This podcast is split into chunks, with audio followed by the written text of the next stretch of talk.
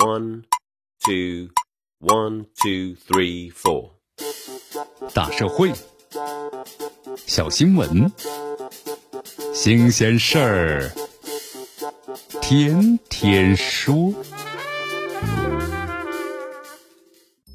朋友们，你们好，这里是天天说事儿，我是江南。根据媒体的报道，在南京各大市场啊，虽然不少的商家呢都在售卖头盔，可卖的都是存货。多数商家表示啊，货源已经断了，有人囤了十万个头盔，这批发价呢也是翻倍了。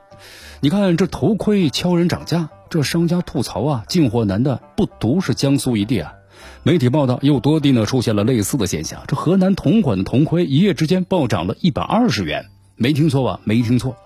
这头盔涨价，以至于呢一盔难求，这到底怎么回事啊？从今年六月一号开始，一盔一带呢安全守护行动在全国就要开展了。这盔啊就是头盔，带呢就是安全带。那么推行这个摩托车、电动自行车，骑乘人员呢必须要佩戴呢安全头盔。这呢初衷是为了保证咱们骑行者的生命安全，意义呢咱们就自不代言了。但是此举的连锁反应就是，一出到市场层面，头盔需求量骤然增加了。你看这头盔价格波动之下呢，这舆论场不乏希望国家层面出手调控一下呀，这呼声是越来越强。但是着眼于市场规律，其实呢全社会对此次的头盔涨价呀没有必要过度担心，主要是供求关系暂时失衡之下的正常的现象。市场的自我调节能力啊决定了这样的涨价、啊、肯定不会长久的。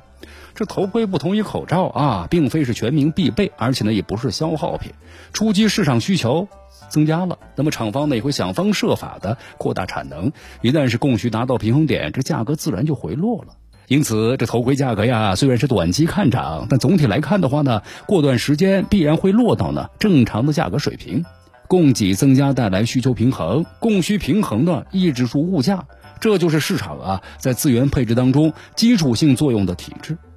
那么本质上的供给和需求之间的关系，就生产和消费啊匹配性在市场上的最直观的映射。在一个结构合理的市场，那么资源配置会自发的实现动态的平衡。况且呢，在网络发达的当下呀，哪怕那些线下的商铺囤积居奇，是不是、啊、囤货行为都注定难以持久。这线下商铺的头盔价格一旦是超越老百姓的接受程度了，那消费者必然会用脚投票啊转向网购。